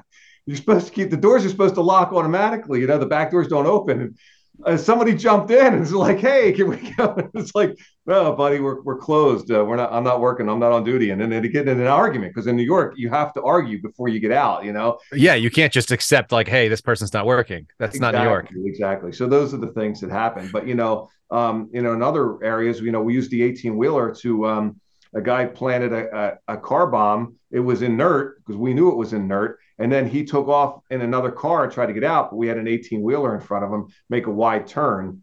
And yeah, just block it. Get, you block it. And then the SWAT team jumped out and grabbed him and made the arrest. I may have seen that video. Um, I, there's always there's always aerial sometimes on those things that are fun to see. Getting to your question though, as time went on, surveillance just became a babysitting job. Um, mm-hmm. Where upper management had turned into a, a society of do nothings they didn't want to do anything that was going to jeopardize their career. So they didn't want any black marks. So they didn't want their agents doing anything that was going to get them in trouble, that was going to prevent them from getting to the next level. Yep. Phil is nodding his head along with that. Phil also, I think he also worked that case down in Tampa, number one. And uh, number two, he was doing surveillance at, at, both between Washington Field and headquarters at the same time. Um, I, I find that fascinating that the culture shift, it goes along with that risk averse behavior, which is kind of a, it's kind of antithetical to law enforcement. Like I think we all signed up to kind of put it on the line. Yeah. And, and then I, and, and I was looking at your resume and, and, and you left, you left SO at some point. Uh, and it sounds like that may have been the reason. Is that, is that about right? Oh, absolutely. We were just sitting in the car. They wouldn't let us move. They wouldn't let us do anything. I said, "Well, I didn't sign up for this. I'm going back right. in the office." And guys are like, "Dude, you're crazy. Why do you want to go back?" And I said, "Because that's not who I am. I want to. I want to do some work, and I want to get this, and uh, do do a job." So, you know, I did such a great job on surveillance. Um, my supervisor at the time's like, "Dude," he goes, eh, "Whatever squad you want, you got it." So, um, you know, I told him I wanted to work bank fraud, um, something a little more nine to five, less weekend work because I, you know, my kids were older now and that sort of thing. And uh, I get to the bank squad, and, and here we are traveling all over the country again and all over the world because I didn't realize that um, we, you know, we're the financial capital of the world, and all of That's these right. warrants come through New York, and we had warrants for people all over the world. And as soon as somebody came up, you know, on the radar, we had to go out and get them. So, yeah, out of the, out of the frying pan, straight into the fire. exactly. that's that's classic stuff. So I got in, um, and I didn't know I was in hot water. I thought I was just saying things that were true, and, and it sounds like you and I have that same agreement that that uh, special operations group, the surveillance teams, um, have been a depository for some of the broken toys, the do nothings, the people that don't want to continue to work. That was my experience when I got there. I actually worked against that culture, and and um, my team, as I left, was you know featured on the front of the BuNet saying you know these guys are doing what we called same thing that you were talking about, just grabbing bad guys, but they have a name for it now. It's tactical surveillance interdiction. So you're doing you know uh, surveillance to arrest operations, which is what surveillance should do. It's really good at it. It's like we know when they're vulnerable, we know when it's safe, we can make a good. We we know how they walk, we know what they're carrying, all that stuff. Yeah, and um and so I got into, I guess, hot water with my former supervisor, who also uh, occasionally pens a piece for Town Hall, and he was really mad that I didn't, uh, you know, say worshipful things about the way that operation went down, and that that it wasn't just like the highest speed work that it was. But you've seen high speed. I've seen what high speed looks like. I've seen what not high speed looks like, and and it wasn't high speed. So I don't know. There's a you know talk about disgracing the family, but it's so funny that even someone who I had a pretty good working relationship with, and I didn't say anything bad about the guy, but he took it so personally that he's gone out and called me a clown show and he's written pieces. He doesn't name me, but I know who he's talking about. And yeah, it's just so yeah. funny that he's so mad about it. It's like, why do we not call a spade a spade in the bureau? Yeah, he just needs to let it go and, and move on, you know? Um, how, how, many how many guys did you see that like their reputation is so tied up with their bureau existence that they can't be anything else? You know what I mean? You've seen those oh, guys? I could I could give you a list of names right now. It's that bad, you know, and some of them are still there. Um, right. Yeah, it, it's it's it's kind of weird. You know, the FBI is a weird group, you know, and for for folks out there that don't understand what the FBI is like, um, when I was a police officer, right, I had to take an eight hour psychological exam, right, with a psychiatrist, right to make sure that I was fit for the street to carry a gun. And there was multiple tests I took and to make sure I wasn't schizophrenic or, you know, pathological. I mean, there's all kinds of things they were going through. And then you get to this interview with them, you know, and, um, you know, you talk to the psychologist and they say they want you to make, you have to draw a picture of your family and stuff. And like, it's so crazy. Like they denote Crayons. all the things out of what, how you drew your family and, you know, whether you're, they're holding hands and that sort of thing, everything yeah. means something, right? Right. Why is your dad's head so big? Yeah, it's just the craziest thing, right? But um, you know, the, the, reason why it's so long is they want to see if you don't go crazy while you're actually doing the test, you know? This is important, right? When I got to the FBI and I said, Hey, when do I take the psychological test? They went, What psychological test? Mm. And you know, we're hiring thousands of people and giving them, you know, literally AR-15s and handguns and all, and sending them out on the street. And we don't know if they're crazy or not. And you look around your office, I look around my office, and I go, that guy's crazy. He doesn't belong on the street, you know. And you right, you know, the you know, upper FBI management thinks that they can rein these people in, but they can't. After 9/11, we started getting this new group of people in. I'm sitting at my desk one day on in, in foreign counterintelligence, and security comes down, and they want us all to stand up, move away from our desk, and they just start searching our desks like crazy. We say, what the heck's going on? We didn't know what was going on, right? And um, uh, they did. They then they left, right? And that was it. They didn't tell us what was going on. But well, later we find out that you're always going to find out. Yeah, of course we're always going to find out. The the guy that, that was sitting next to me on another squad, right? A brand new agent. Um, he used to work within that our building for another agency, right? So he left that agency, became an FBI agent, went through the process, and he went back to New York. Okay. Well, apparently he was up in Midtown and he shoplift shoplifted a bottle of Pepto Bismol from from a Duane Reade store, which is a you know basically a you it's know like a, yeah it's like a CVS store. Yeah, exactly. And um, he got chased out by security. what in the world? So they call the police, and now the NYPD is, is chasing this guy, right? Looking for his Pepto. They well the the police tackle him to the ground. They place him under arrest. They get the videotape from the security showing him shoplifting, and right. then the FBI shows up and they go, "We've got this guy. We'll take care of this. You know, he's our guy and all. And if you got the videotape, we'll take that too." So they go down, they bring him back to the office, and they they put the videotape on the supervisor's desk. And uh, this guy goes up to the 28th floor. At the time, we were on the 25th floor, and uh, mm-hmm. he sits in with the SAC and of, of administration and now he's got to explain himself, right? Well, he excuses himself, says, I got to use the bathroom. Well, he never went to the bathroom. He went back to the 25th floor, stole the tape off of the um, the, the desk of the supervisor, left the building, went over to the old office he used to work in. This, you know, gave the tape to somebody. They still don't know who it is. And then he came back and went to the SAC like nothing happened. Nobody even Bro. asked why it took him so long to go to the bathroom. right? That's amazing. You know, no question. So um, that was what the I'm not I'm not mad at that guy for for the record. Like if you're going to be jammed up, you might as well try to get out of it. Like at that point, like well, you're in that world. It, it, comes down to quality agent, right? This right, not a quality number person. One, he's stealing, right? Number one, he's yes. stealing. And then number two, now he's stealing from his own, to, to, you know, the FBI. You know, he's not a top rate agent. He has no business being there, and yet he got in. And right. You know, I'm not going to tell you why he got in. You guys can all, you know, draw your own conclusions. But um, Phil's rolling his eyes with the diversity hire look on his face. But you know, uh, it's just the craziest thing. But he wasn't a good agent, and we've got really good agents in the FBI of that's right. all races and all colors, all top-notch people, right? All top-notch people, just the, the best of the best, right? And then you have this one.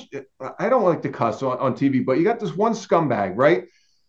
who ruins it for everybody, you know? Right. And and that just, person's out there just crapping on the like on the reputation, sullying yes, the badge. Exactly. But now we got a lot of those people. Now we got and a lot, lot of, those people in. Uh, I'll give you yeah. another example. So now I'm the supervisor, the acting supervisor of the operations division, right? Or I'm mm-hmm. sorry, the the um yeah, the operations squad. And um sure. We get a rotation of new agents uh, weekly, monthly, whatever. And so as they come in, I bring them into the office and I say, well, you know, welcome to the squad, you know, and I let them know, I bring them on a tour, show them where everything is, where their desk's going to be. And I sit them down at my desk and I ask them, why do you want to be an FBI agent? And you get a lot of different stories, but generally they're all the same. I want to fight crime, you know, I'm, you know, terrorism, whatever. But I had one uh, woman from San Francisco, from the San Francisco area, who was born and raised in the San Francisco area, uh, who told me that she be, wanted to become an FBI agent because she wanted to put cops in jail. That was her exact words. I want to put Whoa. cops in jail. Well, I well, that's the wrong answer for me because we've got a lot of police officers working in the New York office, and right. I said, look, you might not want to repeat that, especially around the elevator bank, because you might be standing next to a state cop or an NYPD officer or whatever, you know, or a former cop FBI agent. Well, that's just it, just, right? Just it's, no ability to read people. But this is the mentality of the agent that we're getting now that are in their their early twenties and their mid twenties. Yeah. This is what these agents they've been indoctrinated all of their lives, and now they're becoming FBI agents, right? Um, we had a big hiring um, uh, blitz uh, just before I left, and I, you know, my office received 30 new individuals, all support individuals, and oh, good. Every single one of those individuals that they hired was a left-leaning individual. They frequently talked about how much they hated Donald Trump and how they were voting for for Joe Biden, and you know what, how great the Democratic Party is. All things under the Hatch Act you're not allowed to do, but yet they Correct. were doing it anyway. Now, if I had brought that to my supervisor, he would have laughed in my face. Correct. You know, hey, t- tell people what the Hatch Act is, just for you know the way that we understand that it works, because it's a little bit complicated, but the straightforward enforcement of it is is something I think we all kind of agree on. Yeah, well, you know, it's funny. The Hatch Act came about in the 19, the late 1930s. For people that don't know their history, right? And the reason why they enacted the Hatch Act was because the Democratic Party was using the FBI and other federal agencies in their favor to get uh, individuals elected, right? So you know the Republicans crawled foul, and they finally got this this this Hatch Act passed to prevent that from happening. So what the Hatch Act does is it prevents any federal employee from discussing politics or participating in politics or doing anything related to politics in or outside of the office, right? So you can't go home. I mean, you can support somebody by putting a sign in your yard at home, and you can do that, but you can't actively go out and tell you you can't hold uh, a school uh, board position. You can't hold state offices or anything like that. You certainly can't assist people to run for Congress, right? These are all no nos under the Hatch Act. And you can't tell people that you're an FBI agent and then say, hey, I'm a Republican. That's also a no no. You're supposed right. to not let anybody know what your politics are. So, and maybe you shouldn't be like liking, yeah, liking posts that uh, when it says on your LinkedIn that you're an FBI agent, and then also you hate Donald Trump, and then you'd like him to, you know, get taken down on a Washington Post thing. I want to, um, and also uh, you talked about the leftists you brought in. I actually had an OST, a secretarial position, who had a gender studies degree. You'd think it was a joke, but she did, and it was a legitimate thing, and she wouldn't take any orders from anybody. It's like I just need you to put all these. I got a bunch of stuff that came in from a subpoena, and I need you to scan them into my file. That's her job. It's literally in her job description. It's 500 or 800 pages of bank records. Please scan them in. You know, the file name is on the top. If you have any trouble with it, let me know. And she said, I'm not going to do it. You know, I, I, refuse to be doing that. And she went to the supervisor, and the supervisor said, You don't get to tell her what to do. It's like, hmm. what the hell's her purpose then? Her li- that's literally her job. Um, she ended up getting promoted as you would expect, and so she was the, the special agent in charge of admins you know, executive assistant or whatever. And she got promoted for that with no experience. I want to pivot from that because that's all awful stuff and it just makes me angry. Uh, this just makes me laugh. You were a firearms instructor for 17 years of your, what, 22 years, 23 years with Bureau? Yeah, that's correct. Talk to me about firearms proficiency in the FBI. Uh, are you a gun guy? Do you own, you know, personal weapons? You care about shooting them? I think that's. I thought I was joining a gun club when I got into the FBI. That's what my my my uh, my uncle told me. He's a retired GS15, and he was like, you know, the FBI is a big gun club. I love guns. I love having them. I love being safe with them. I love training people. Yeah. You know, you have to have a little bit of a passion to do the a firearms instructor gig. Tell me if you saw any changes, what they look like, what's the competency of the federal agents, you know, what does it run and and where are the percentages of like really good to terrifying? Well, you know, it you have a, a broad spectrum of agents when it comes to handguns, right?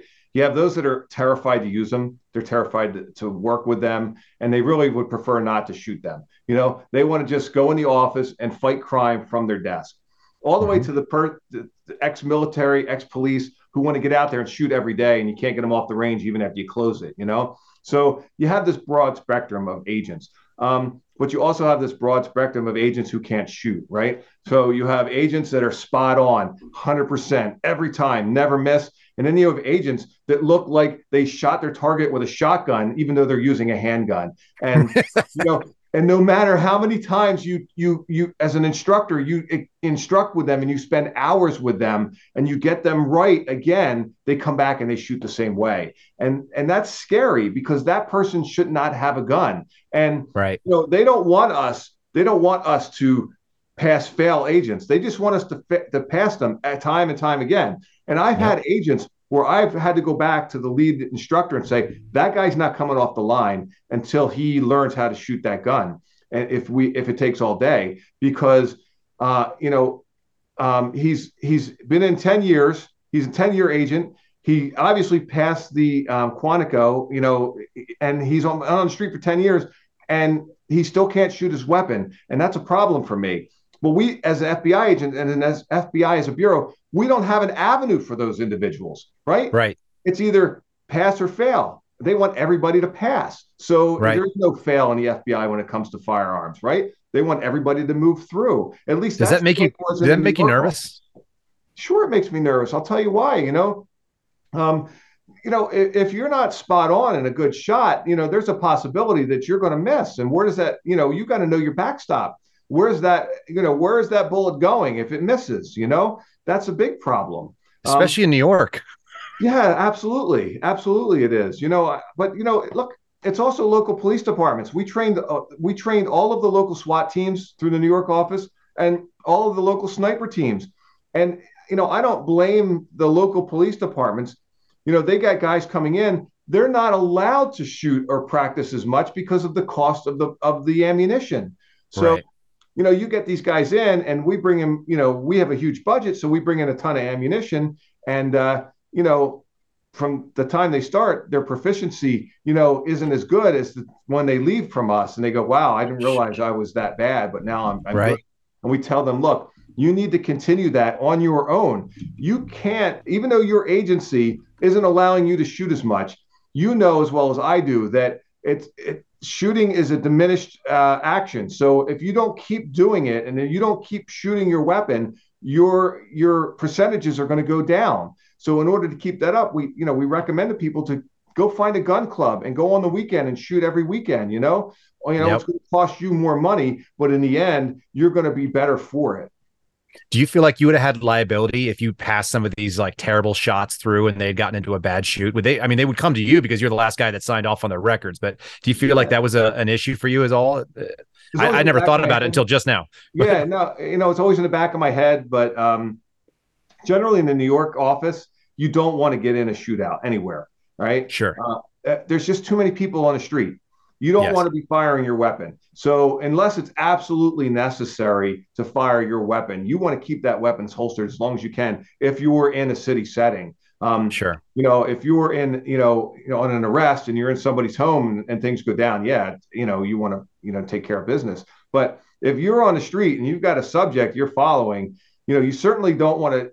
If he hasn't produced a gun, you certainly don't want to draw down on him and say, "Hey, FBI," like they do in the movies you know, you're under arrest, and then this guy pull out a gun and starts shooting because right. you know he's not going to be a good shot, and there's too many innocent people around. Definitely. Yeah. It's, it's, I mean, there's so many more considerations as a law enforcement officer than you have if you're the bad guy. And it's not like TV where you, you throw five bangs out there. Those four bangs hit somebody else. Yeah. Uh, and one of them, you know, one of them hit a window and scared the crap out of the lady that lives there. So, um, I, I told Phil this. Let's see if, what you think. and this may have been this may have been hyperbole, but I told Phil this uh, after we met, um, at one point when I when I came to trust him as a human being, I said, at this point, I just want to let you know you're one of the few people in this office that if you drew your gun, I would turn my back and look and cover your six. But most people that draw their weapon, I would just watch them because FBI agents with their gun out of their holster scare the crap out of me because there's just such a mixed bag of skill sets and capabilities. I just assume the worst.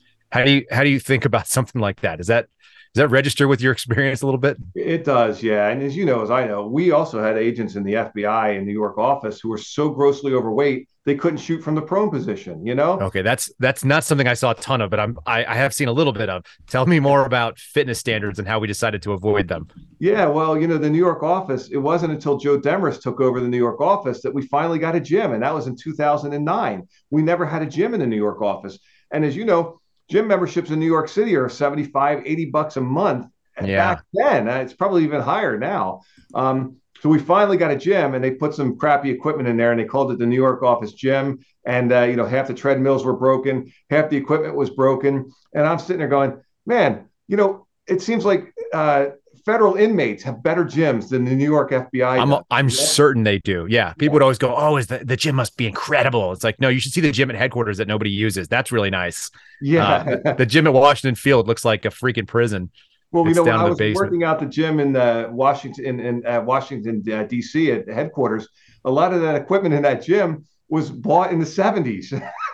Well, was- they've redone it. Yeah, so they've the late redone it since you left. This was 2007, and it was still the same way. So I don't know what Yeah, yeah. now, but No, now it's now it's a rooftop. Like they've taken that that open kind of above the uh, the courtyard, yeah, and there's a rooftop sprint track, and there's 50 pull up bars like a CrossFit gym, and there's all these like you know there's a deadlift platform out there with some weights on it and kettlebells everywhere. I mean, it's wild. You go out there and you're like, man, this feels like a pro training complex, and you're looking out over DC. And uh, and when you go there, it- my buddies would jog over there sometimes with me. So we we literally leave our squad bay, jog over, do some PT, jog back, take a shower, then go to work. And um and we were the only people that were using it. So I don't know how much use it gets. Of course, it's at Hoover where they don't use it, not where the agents are actually working. yeah, and know. you know, your viewers have to understand that FBI agents have to stay fit.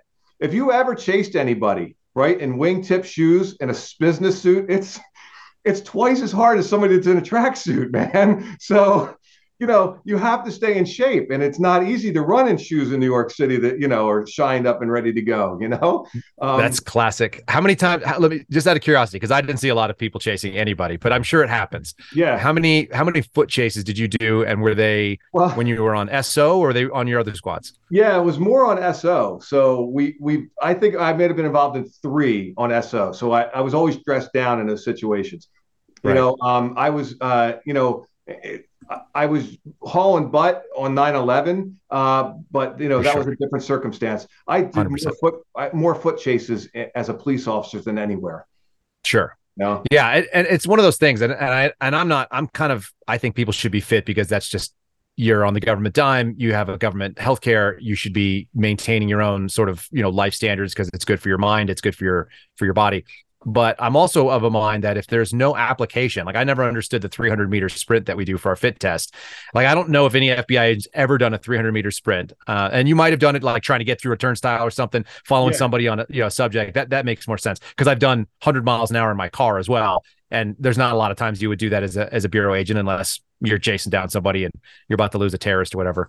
But uh, yeah, if it doesn't apply to the job, why the heck are we doing it? Like basic cardiovascular fitness makes sense to me, but I don't know. I don't know if it's a job requirement. And then it's the same thing with the gun. It's like so many people, like CI agents, uh, you know, white collar people.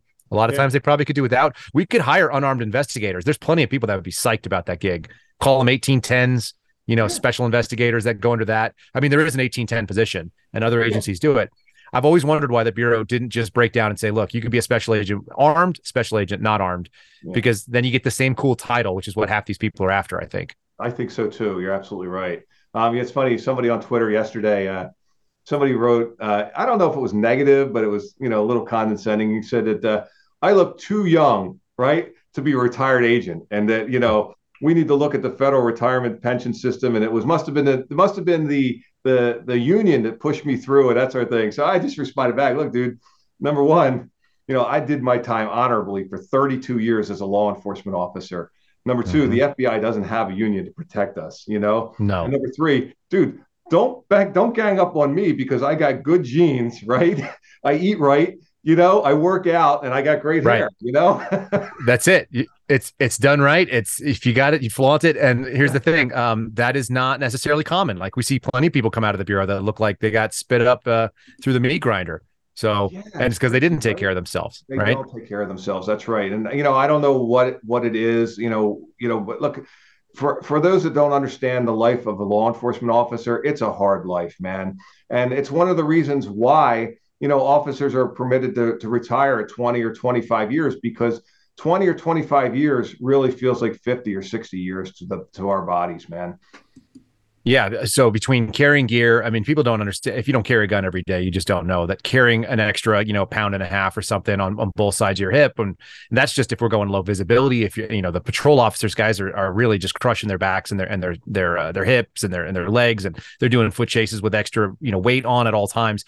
And if you don't maintain yourself and, and the sad thing is, is that most people are not given a lot of time to do that. And even if you are, there's still demands on the, like there's office demands, there's work demands that never really open up. And, I'm not, you know, complaining because I don't think you would have chosen a different life if you had a choice, would you?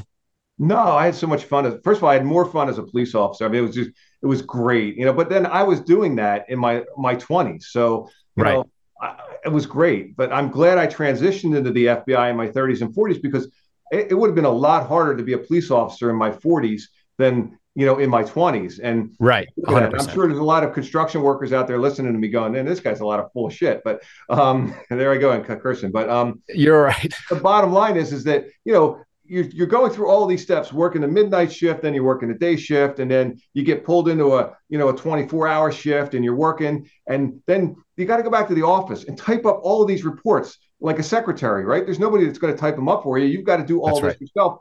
And, and then you're legally liable for what you said. Exactly. And you've got to pull it all together in, a document that doesn't have any mistakes. And then you you send it off, and then your your supervisor rejects it for some reason. You bring it back, you change it, and then you go. And then you know, then the next day, uh, not for that case, but for the 20 cases that you might have to be working, you get pulled into court, and then you've got to explain something that you haven't seen in like literally six months because you were waiting for it to be adjudicated, and it right. goes on and on. And all of this stuff is going through your mind and everything else.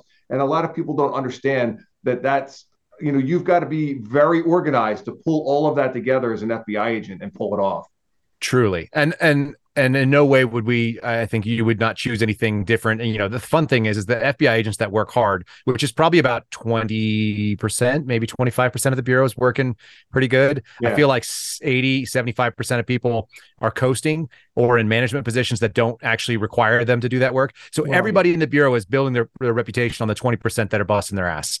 Yeah. that that's you know 80 20 rule is that about right you think? Yeah probably. Yeah i think that, so. it, sadly enough i mean because we've got so many people that are working between supervisory things that are administrative that are working programs that have no functional output um, you know they're working kind of the job that shows up but they're they're phoning it in and they don't have any kind of investment in it. And then you've got these the real case agents out there that are that are legitimately doing all the work for everybody. They're carrying 36,000 people's workload you know on on the backs of whatever it is. What, what, what does that come out to? Five or six thousand people are probably doing it yeah, it's, it's kind of sad, but probably true. I think in a lot of ways. Yeah, but then you know, and then of those people that are doing the work, you got management hammering down. You know, not right. letting them to actually complete their jobs. You know, or or do their jobs. I mean, there was a time when, um, you know, working counterintelligence, I couldn't even go out and interview with somebody unless I got the special agent in charge permission. I had the same interview, situation. Right. Yes. So I mean, these are the things that these are the crazy rules that we're dealing with, and you know then you, you, you have to bring in the State Department, and then you have to bring in the CIA, and everybody has oh, to be yeah. in line, and you, everybody knows know what's going on and all before you can even get your foot out the door to go do something. It's kind of crazy.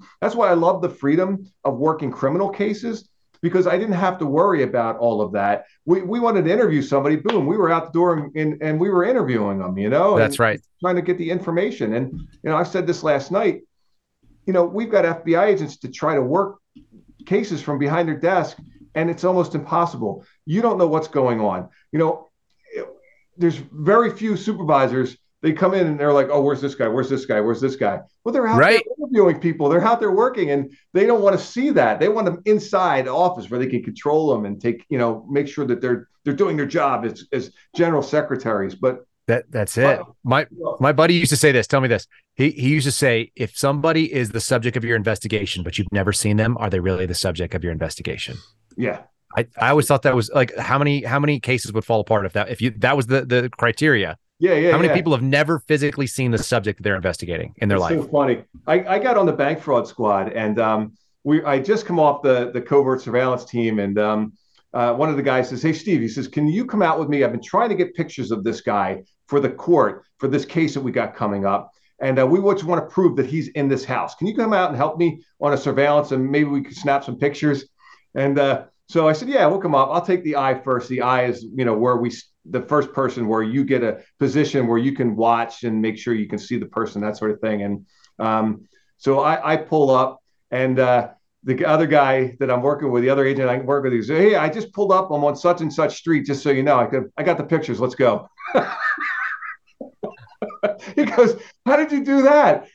I said, "I'm an experienced uh, covert surveillance agent, man. Let's That's right. I'm a professional. This is what I did."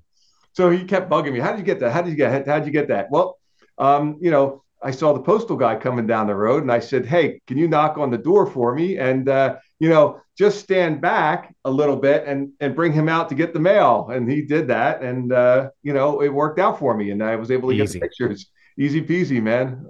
It's it's so funny that um, when you spend all your time in an office, you don't actually have the the wherewithal. Like, how do people actually interact? How do people really move? How do people, you know, talk? And so, I would always tell new agents coming out, i was like the first, you know, they I think they teach this at the academy, but they do a terrible job. They actually teach the opposite lesson.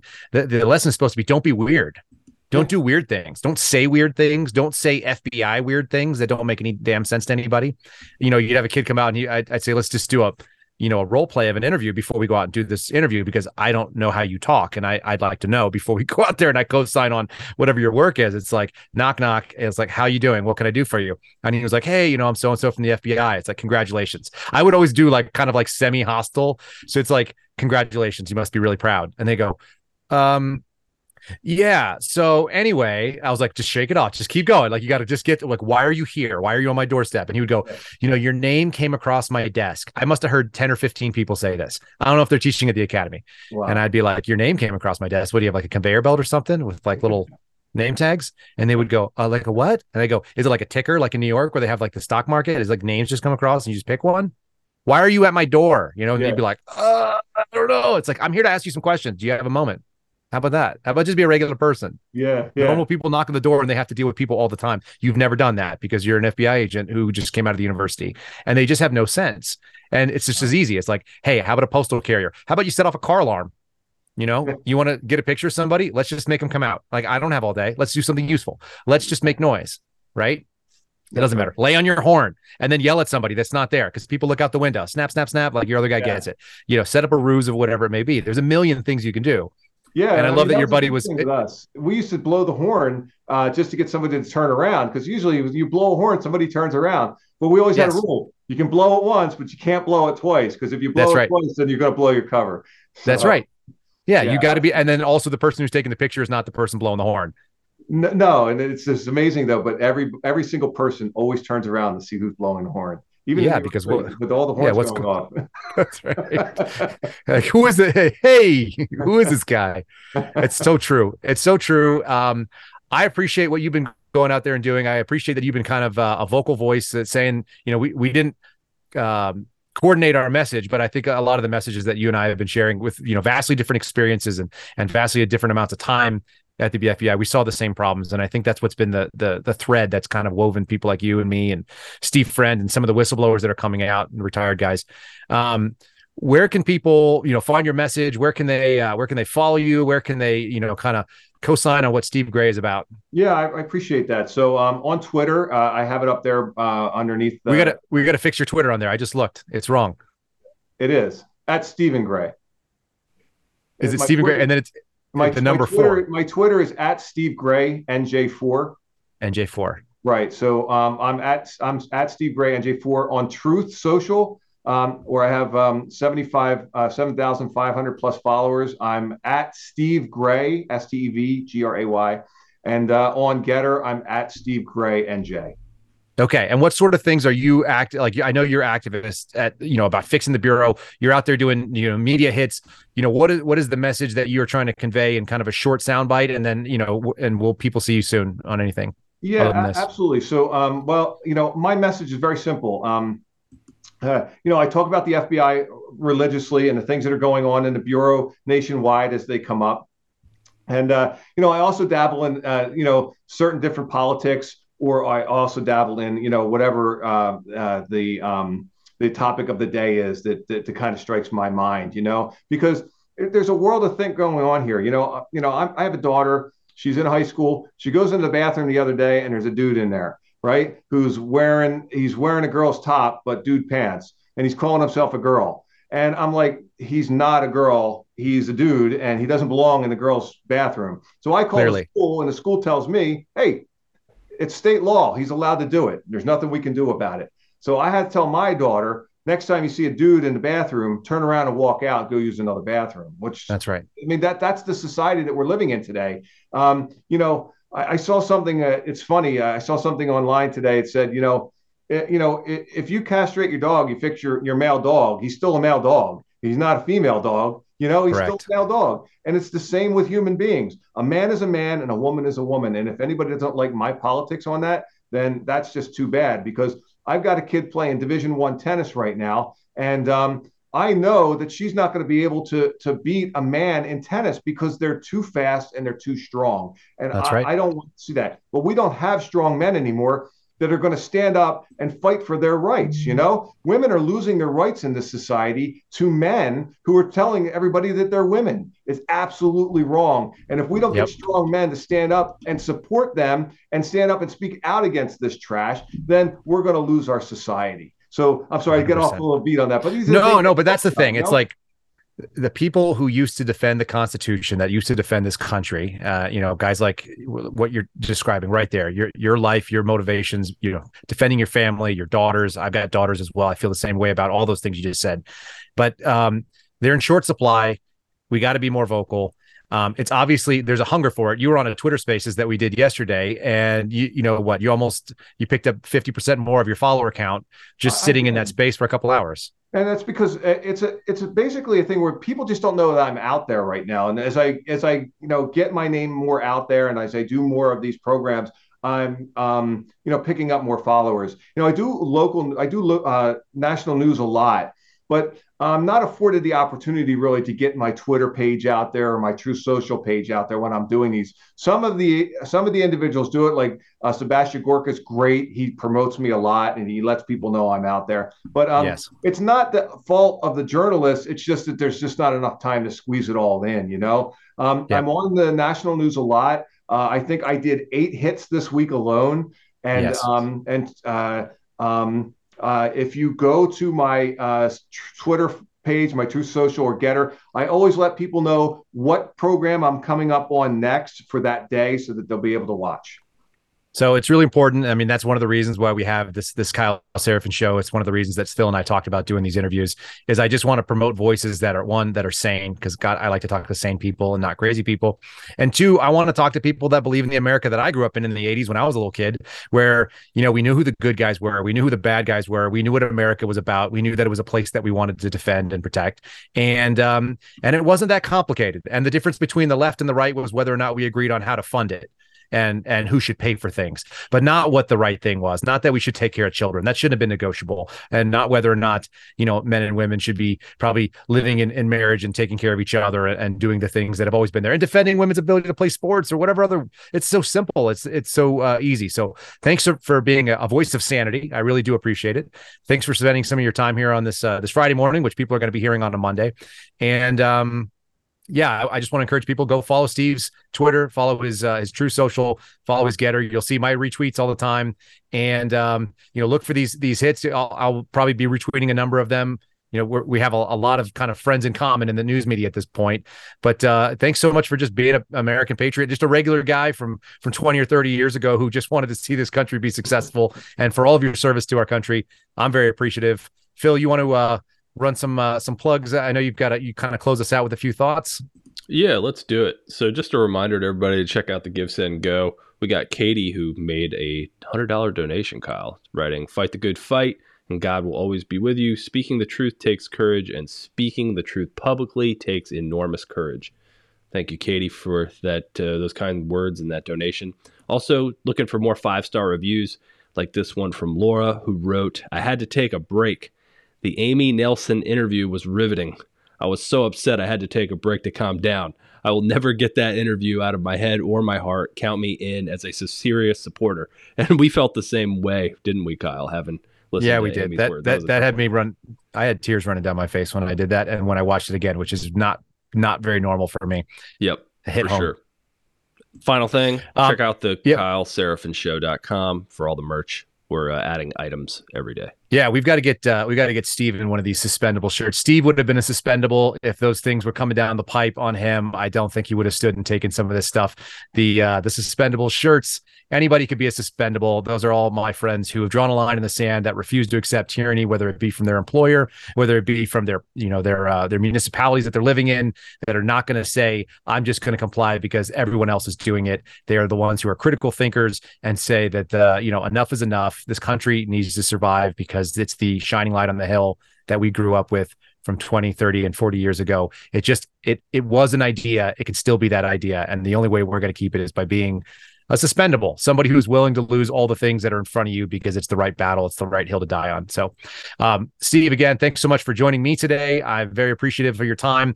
Folks, tune into the Kyle Seraphin Show for more retired uh, special agents, for people who are former agents, for people in the national security apparatus, for people who have the nuts to speak out and say the things that are true that we all know, and just hearing these voices that don't otherwise have a platform. That's what we're all about. Please uh, like, share, and subscribe. If you liked it, give it to your friends so they uh, they push it out there. And uh, we will catch you again uh, on the next episode of the Kyle Seraphin Show.